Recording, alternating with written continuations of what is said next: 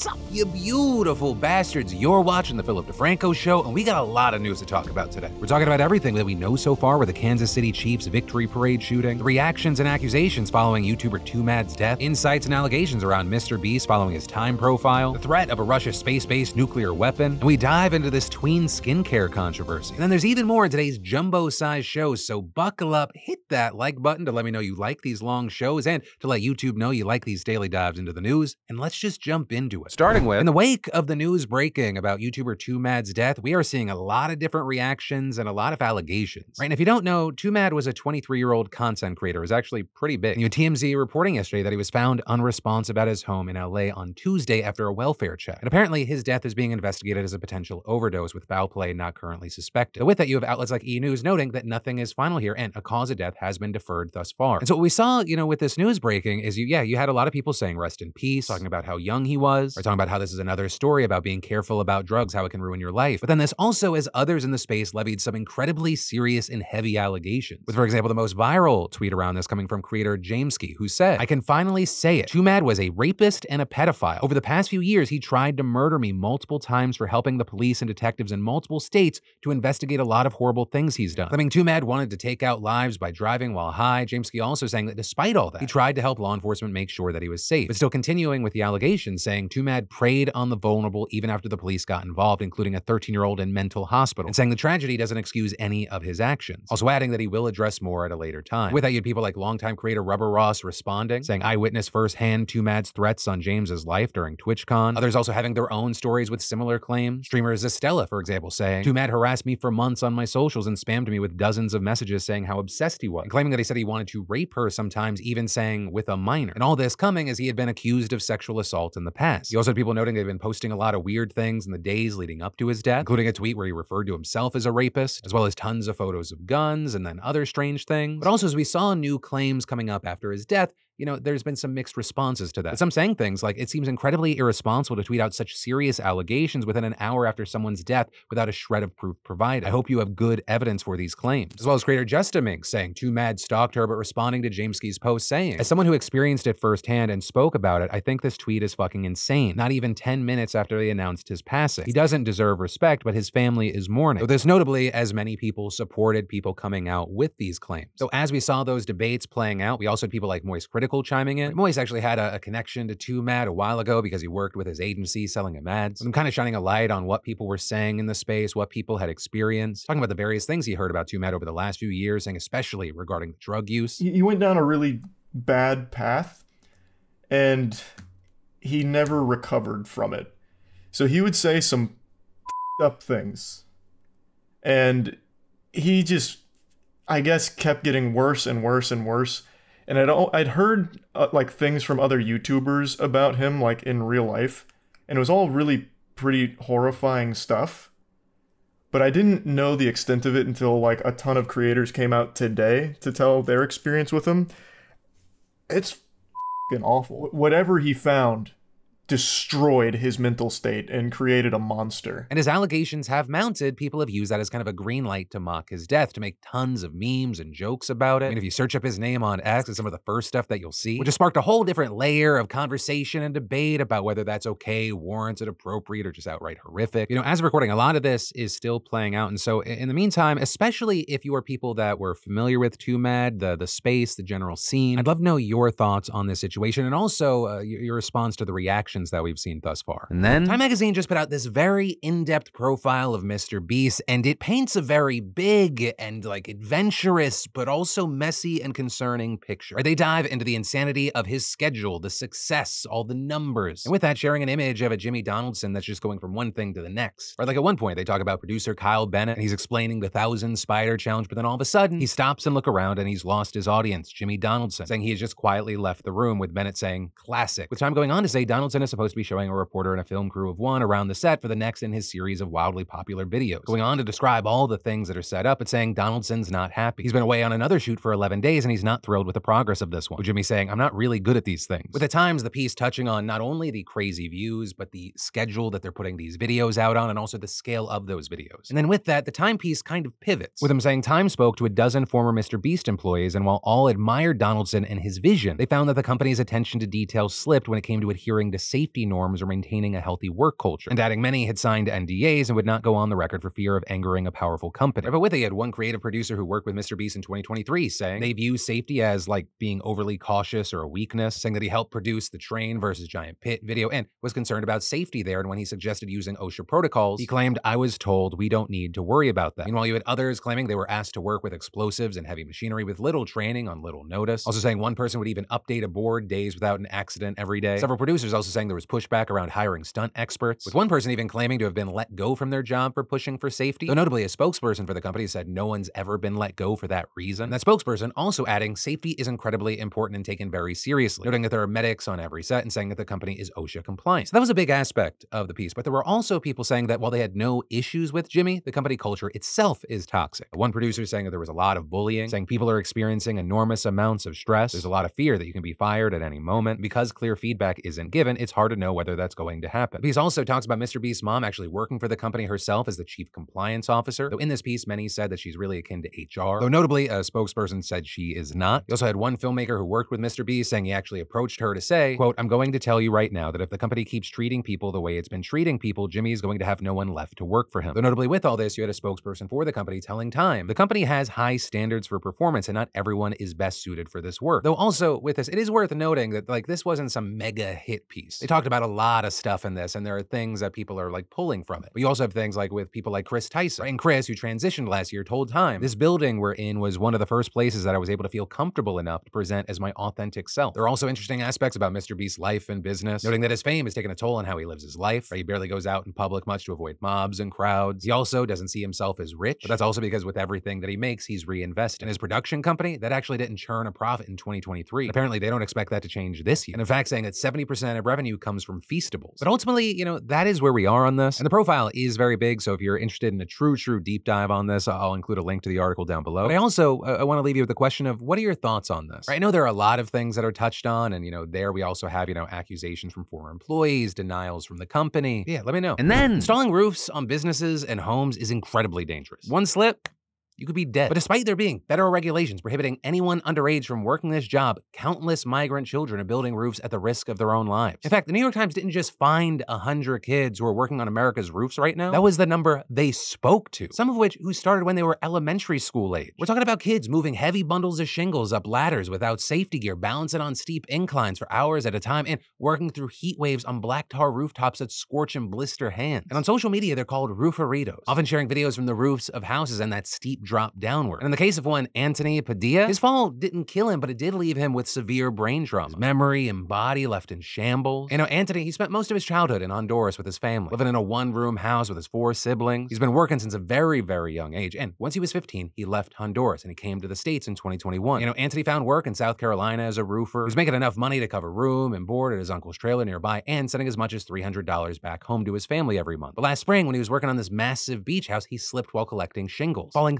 30 feet under the cement patio below. He fractured his skull, punctured a lung, and he was bleeding internally all while breathing through a tube in his neck. His family called in from Honduras to say their goodbyes, and the surgeon wrote that his outcome did not look good. But three months after that fall, Anthony woke up and he was discharged. But no rehabilitation center would take him without insurance. So he was just sent back to his uncle's trailer, unable to speak or even stand, and he stayed inside for months. And after five months, he still couldn't lift his arm, he was unsteady on his feet, and he couldn't understand basic questions. Like he couldn't remember what state he was in or even his father's name. Well, eventually, he could speak again. Once that happened, he began asking when he could go back home to Honduras. With that, you had his parents who had no idea how they were going to support him, for numerous reasons, but also they live hours from the type of medical care that he needs. So you've got them also asking him to stay put until there's some foreseeable path forward for his care. And so now, at 17, Anthony spends his days scrolling through TikTok, seeing countless videos like the ones he used to take. Rooferitos on the tops of buildings with steep drops just steps behind them. And a big thing is that there are so many others like Anthony, with labor organizers and social workers saying they're seeing more and more migrant children getting seriously injured on roofing crews in recent years. And you the New York Times finding several. A 16 year old in Arkansas fell off a roof and shattered his back. A 15 year old in Florida got burns all over his body when he slipped from a roof onto a vat of hot tar. And one kid in Illinois stepped through a skylight and fractured his spine. When these kids get hurt, contractors often refuse to pay for their medical bills. Or like in Anthony's case, he would likely qualify for workers' compensation, but the company hired to do the roof subcontracted the job out to a smaller company who subcontracted it again, which just left three companies arguing for over a year about who's actually responsible for Anthony's workers' comp. And in fact, as I'm recording this, they are still in the process of settling the case. But even with that, I mean, mean, we're talking about the kids who survive. According to the Department of Labor, 100 roofers die on the job every single year, mostly from falls. And a big thing here is we don't actually have the data for how many child roofers sustain injury or die. That's because the child roofers aren't supposed to exist. But here's the thing we do know. Children working on construction sites are six times more likely to be killed compared to those working in other positions. With roofing being the second most dangerous job for kids behind agriculture. Like in one case, you had a 15 year old who was installing metal roofing on a plant in Alabama when the insulation that he was standing on gave way and he fell to the concrete down below. And after his death, OSHA found that the crew working on that roof had nine workers and only six safety harnesses. Now, with everything that we've talked about, of course, it brings us to a question. If U.S. federal law bans anyone from under the age of 18 from roofing, how are these kids not only getting, but keeping these jobs? Well, according to reports, subcontractors are struggling to find adults to fill these positions. And this is you have roofing industry experts saying that the South has seen residential building booms while the industry battles a labor shortage. So then these subcontractors, they turn to kids, who then oftentimes say that they're 18 and those in charge just don't ask for any proof. It doesn't hurt that they're cheaper to employ. Now, in some cases, crew bosses keep kids on the ground out of a concern for their safety, or having them pick up loose shingles or lifting bags up the ladders. But in many places, being on the roof pays nearly double what working on the ground does, which ends up being a strong incentive for these kids that are trying to support themselves and their families. Interestingly, with this, you had one crew boss saying that she hires underage workers because she doesn't like turning away kids in need, notably going on to say that she isn't worried about inspectors, saying they only visit certain neighborhoods and sometimes they let you know when they're going to show up. And the Department of Labor, who's in charge of enforcing child labor laws, they've done very little to address labor problems within the roofing industry. I mean, they brought an average of seven cases per year in the last decade. And that, well, you had the Times saying they spoke with 20 child migrant workers as young as 13 years old on day labor sites, and that was just from one small city. Also, regarding the investigators, one career investigator told the Times that while she responds to all tips regarding child labor, she just isn't going to chase it down, saying, I'm not going to make it my duty to go out and look for it. You know, even when OSHA does respond to accidents where kids are killed or they're seriously injured, inspectors sometimes fail to follow their own policy and alert child labor investigators. Sometimes they let the cases drop entirely. Now, worth noting, after the Times started looking into this, you know, the Labor Department saying they're revisiting some of these cases, so hopefully we see something from that. But in an ideal world, especially as more and more of these fucking newspapers are shutting down, the Times or any outlet would need to pick up this story for people to do their job. Because really all we're talking about at this point is how many cases are being swept under the rug. It's not an if. And unless something's done, these contractors are going to just go on hiring kids. But as we wait to see if any sort of meaningful change can happen here, I got to pass the question off to you. Not only generally, what are your thoughts on the situation, but specifically, whether you're a contractor, a subcontractor, or you've just worked on job sites. Because when I was young, I worked on some job sites, and there's a lot of fucking sketchy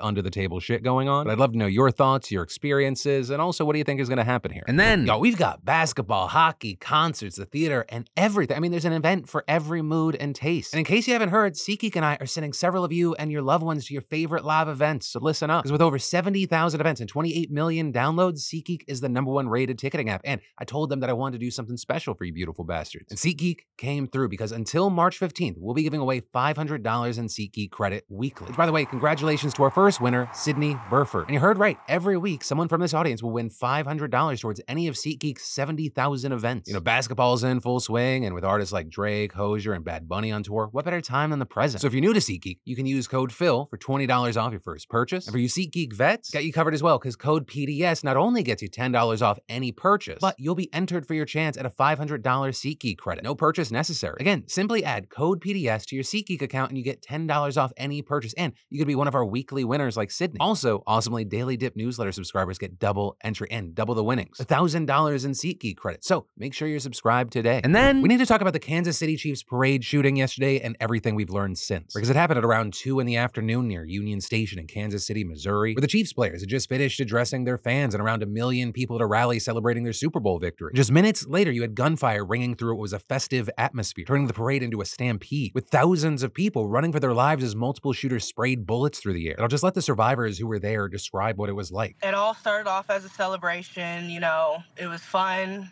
Everybody was in good spirits. Everybody was happy to be, you know, celebrating that two-peat by the Chiefs. When all of a sudden people started crushing forward, everybody started running, there was screaming. There was a woman crying, saying something about somebody had been shot. Uh, we thought they were fire, firecrackers at first. There was just kind of blood everywhere. And you could definitely hear the pop, pop, pop. Thank God there was somebody that helped me get to safety with my vision. I am legally blind, but a young man helped me. I see the SWAT teams jumping over the fence. I mean, this is yeah. our America these days. By the end of it all, we have reports that at least one person was killed and 22 injured, with around half of those wounded reportedly being children as young as 8 and no older than 16. You also had the city's fire chief saying that of the wounded, 7 had life-threatening injuries and 8 more had immediately life-threatening injuries. And this is according to the mayor, all Chiefs players, coaches, and staff have been accounted for. Now, as far as the person who died, she's been identified as 43-year-old Lisa Lopez Galvan. She was a mother of two, a radio DJ and the host of Taste of Tejano, with the station putting out a statement saying this senseless act has taken a beautiful person from her family and this KC community. And a legislator who knew her saying she was a member of a very large family of civic leaders actively involved in the city's Latino community, and adding she was the light at every party. She was oftentimes the voluntary DJ when everyone needed one for a community event. Also, with this horrific situation, you have another person who's been widely praised as a hero, and that being 46 year old Paul Contreras. Right? He was just a father who was walking back to his car with his three daughters when the shooting started. And with that, him saying that he saw one of the alleged shooters running and heard someone screaming to stop him, and so he just leapt into action, telling CNN. I just,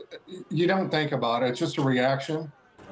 He got close to me. I got the right angle on him. When I hit him from behind, I either jarred the gun out of his hand or out of his sleeve. With then a second man jumping in to help and Paul holding down the shooter's upper body and the other guy restraining his legs. And he's just fighting to get up, but we're we're fighting to keep him down. And then a third bystander rushing over to pin the shooter, followed by then a swarm of police who finally detain the man. And actually, now as of today, police have reportedly taken three people into custody, and two of them identified as juveniles. But other than that, with what the police are officially putting out there, we have very little information on who these alleged shooters are. Though we do know that Paul Contreras' daughter told News Nation the one her father tackled was an African American male. Now, with all this, so far, the police chief has said that there's no indication of nexus to terrorism or homegrown violent extremism. And they're adding that the shooting appears to have been a quote dispute between several people that ended in gunfire. That also appearing to be backed up by one survivor who was shot in the ankle, telling CBS that he overheard an altercation prior to the shooting in which a girl told someone else, "Don't do it, not here. This is stupid." And then, according to him, his wife and daughter saw someone draw a gun. So apparently, these three suspects were not targeting the parade itself. Now that said, as far as any other suspects, reportedly police initially questioned 10 people. Though the status of the other seven who aren't in custody is unclear. And as of recording, I understand this is still a developing situation. No charges have been announced yet. Now, all that said, while we're waiting to get more information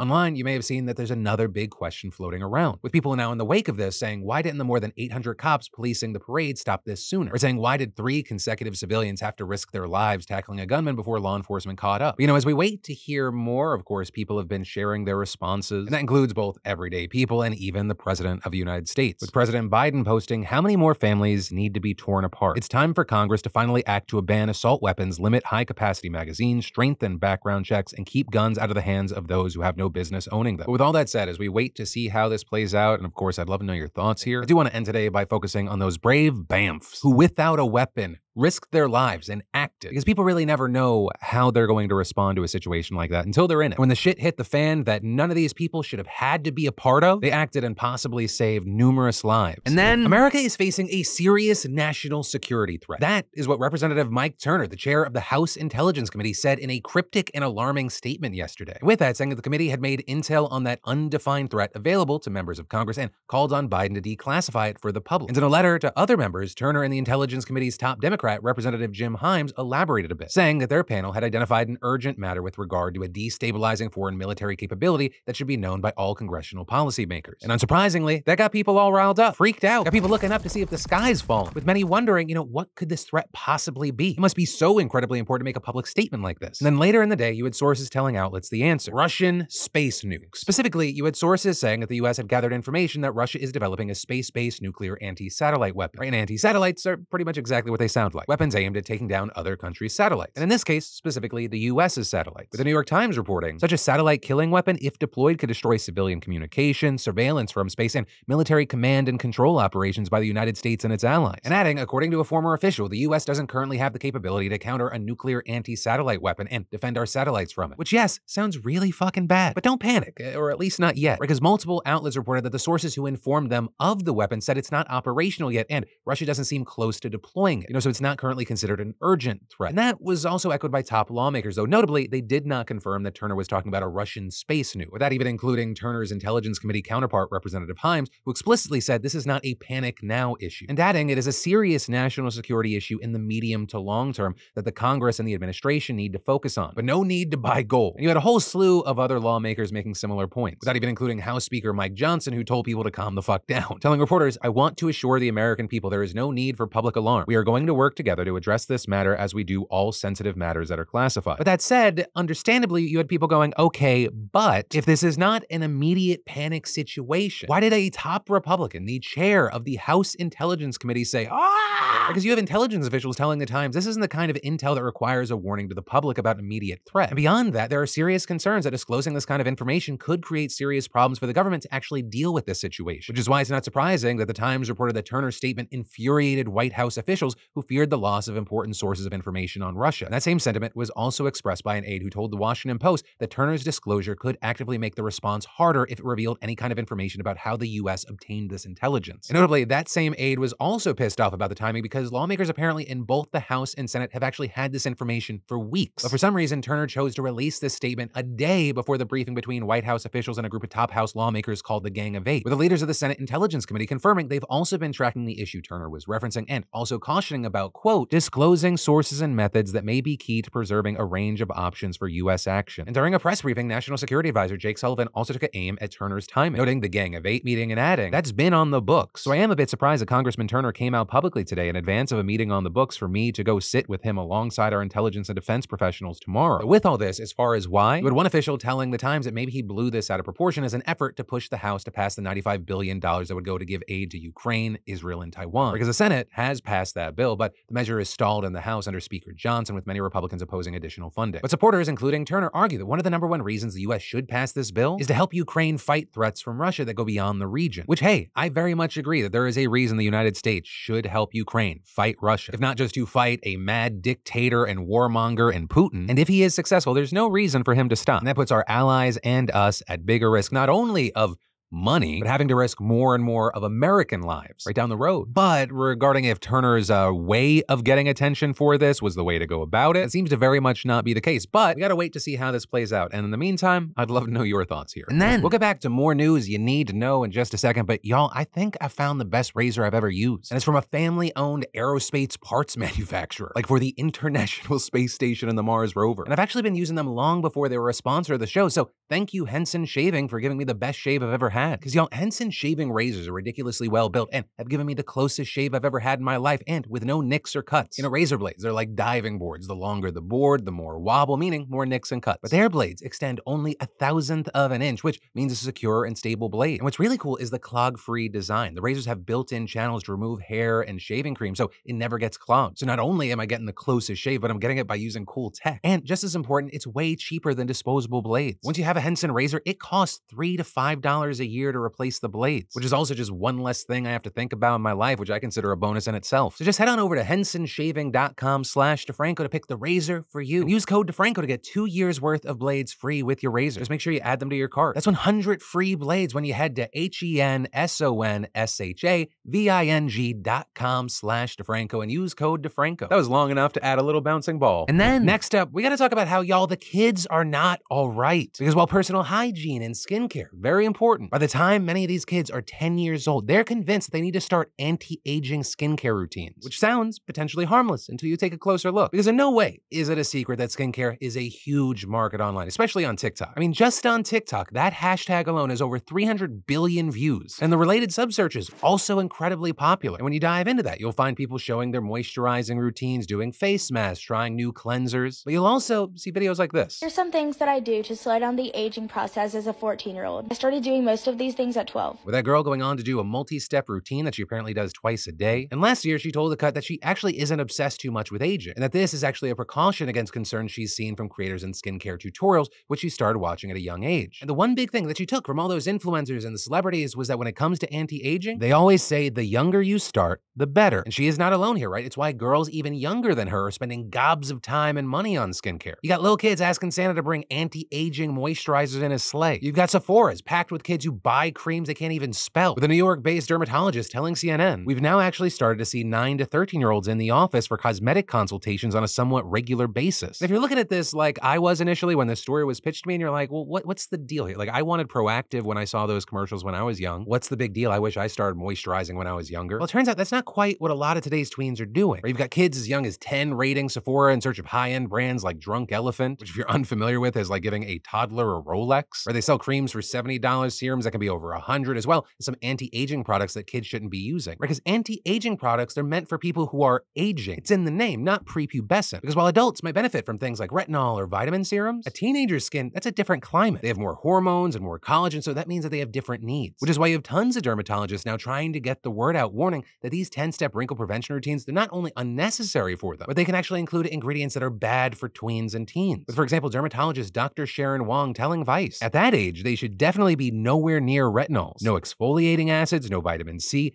none of that is required for children of that age. In young children with acne, it's very easy to overuse active ingredients, and then you end up over drying the skin, causing breakouts, eczema, and sensitivity. And even adults will have issues if they just pile on all the actives at the same time, right? Noting that too much can crack your skin and open doors for infection or even to develop allergies to products you were not always sensitive to. And a big thing, this is especially true of thin, immature skin. And yes, there are exceptions to every rule, but if you are dealing with hyperspecific skin problems, you should probably contact a dermatologist, not TikTok. Now, that said, there are a few things I gotta say. I know cost can be a limiting factor, or one of the reasons people may go to social media for advice rather than a dermatologist money, expenses. And yes, you can seek out information, but you gotta be careful. There is so much money being made and spent in this space. Like, it's hard to know who to trust. You have to be careful. You gotta do your due diligence. Also, a big thing is I'm not saying that you shouldn't have a skincare routine if you're young. It is totally healthy for tweens and even preteens to start a skincare routine with puberty on the horizon. But a small and really basic one is where that should likely start and stop. With dermatologists largely agreeing that a gentle cleanser, moisturizer, and then some SPF gets the job done for most young people. And that also means young kids do not need to be shelling out hundreds of dollars on this bullshit. Though mom, dad, it's your money, do what you want. Though why people are overspending on this is connected to another concern, or the fact that kids as young as nine years old are afraid of aging and are concerned with maintaining their appearance. And of course, a lot of that goes back to social media and the amount of time they spend on it. Right? You've got celeb kids out there like North West having skincare videos going absolutely viral. Meanwhile, tweens see tons of people their age doing makeup and skincare hauls or get ready with me videos, reviews of skin trends, and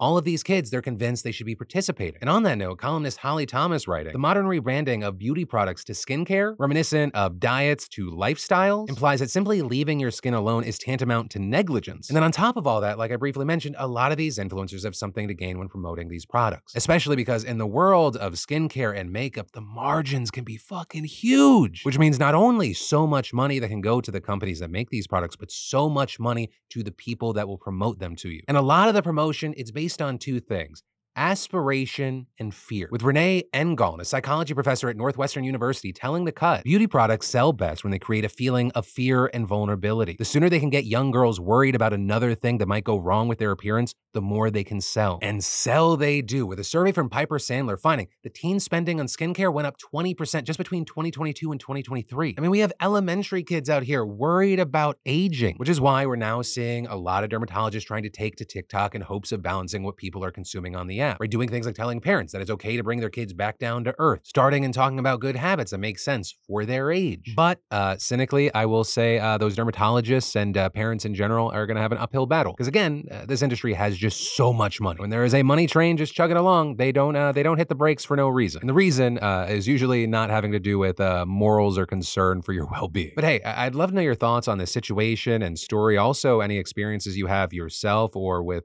kids you're seeing now, because it's one that is, is concerning in its own ways on its own, and also uh, is concerning as it connects to just young people and their self image related to social media and what that's going to mean for their lives. And then, in huge international and finance news, let's talk about recessions. Because not one, but two incredibly important countries have now slipped into recession. Starting with our friends across the pond, or uh, the, the daddy we emancipated ourselves from a long time ago, or the UK releasing official figures showing their worst gross domestic product performance since 2009, with a showing over the last three months of 2023, their GDP falling 0.3%, according to the Office for National Statistics. And according to ONS Director of Economic Statistics across 2023 as a whole, the economy has been broadly flat, which definitely doesn't bode well for Prime Minister Rishi Sunak and the ruling Conservative Party, with Sunak's pledges of generating economic growth seemingly ringing a bit hollow. And this is the opposing Labour Party is already enjoying a commanding lead in opinion polls as the UK gears up for their national election this year. However, at the same time, there are some saying that calling this a recession is a leap, with the chief UK economist at Pantheon Macroeconomics saying it's overly dramatic to label the decline in economic activity in the second half of 2023 a recession recession given that employment continued to rise, real wages rebounded, and measures of business and consumer confidence returned to levels consistent with rising activity by the end of the year. And notably, the UK is not the only country dealing with a slipping GDP right now. Japan also today announced that they've seen two consecutive quarters of contraction, which is the broad definition of recession. And in fact, this has actually caused them to fall from their position as the world's third largest economy, with that spot now being taken over by Germany. And according to a Tokyo based strategist at Japan Macro, the decline in private consumption played a considerable role here, saying private consumption was particularly weak and market expectations was for it to be flat. And adding, unfortunately, this will get worse in January following the Sea of Japan earthquake. People stop spending in times of natural disasters. But all of this is some are holding out hope for improvement, with one senior economist saying that the first quarter of 2024 will likely see a rebound in the GDP, and adding there that private consumption should improve with the stabilization of inflation and expected wage growth, and arguing that strong corporate earnings coupled with demand for IT will also play a role in recovery. Right, so there are big changes. We're going to have to wait to see how long these trends continue, if we see rebounds. Like with a lot of things, the, the past few years have been uh, a shakeup. It's just a question of how big and how long lasting. But then finally, today, we're going to end on yesterday today, the part of the show that makes having this community so amazing because we dive into the comments on yesterday's show and we see what y'all had to say. And then sometimes I'd nod my head and agree, and other times I push back. Like yesterday, I found myself agreeing with a lot of the comments about that cop, or the one that got spooked by an acorn and just started unloading his clip into the back of his car where there was a handcuffed suspect. With Coppery Fox saying the delusional cop is terrifying. And Jay No Thanks saying thankfully they'll have qualified so they can protect themselves from an acorn. If you're that jumpy, you shouldn't have a gun ever. Though there was also this one popular comment that I was actually more divided on. As a non-American, it's fucking terrifying to me that the police officer's response to not hearing shots, but just hearing her coworker say shots fired was to immediately open fire on a vehicle with a cuffed and unarmed man inside and with no one else around. The cop who screams shots fired at a falling acorn is stupid, but it's terrifying that they're both taught to immediately open fire without a second of hesitation or to process what genuinely could be happening. Now again, the officer who confused an acorn falling for a gunshot and who then thought I guess he got shot because he did a weird like roll twice. So stupid. But I personally feel like the other officer, right? The female officer is less at fault. Right? There is probably no reason for her to think, hey, my partner is unloading into the back of a car with an unarmed man who is not attacking him. And so this other cop has told her, we're in a life or death situation. And in a job where you have to make split second decisions, I understand her point of view more than the other guy. Right? She's guilty of believing her partner who said not only shots fired, but that he was shot. But hey, luckily, thank God, uh, the, the police officers either had stormtrooper aim or this guy had plot armor. So again, I mean, none of this should have even happened. And I hope that what often happens doesn't happen here where this cop just lands with another department. Because don't know how you ever trust that guy again. And I agree with Revenge, who said the fact that the cop had to resign instead of getting fired is the biggest scandal of this entire incident, to be honest. How can we trust people who are routinely shown as above the law to actually uphold said law? Also, we, we covered so much news yesterday, like I can't even get to all the comments. It was a 32 minute show. We got the most comments we've gotten in weeks. If you missed it, definitely go check it out. And that is where today's daily dive into the news is going to end. As always, my name's Philip DeFranco. You've just been filled in. I love yo faces, and I'll actually see you Tuesday because Monday is President's Day. I'll miss you. Just a little. I don't want you to get an ego about it. You on my mind a lot. Don't need no time watch. I don't know how I got you in my pocket spot. Yeah, that's babe. Need you every day. You like my oxygen.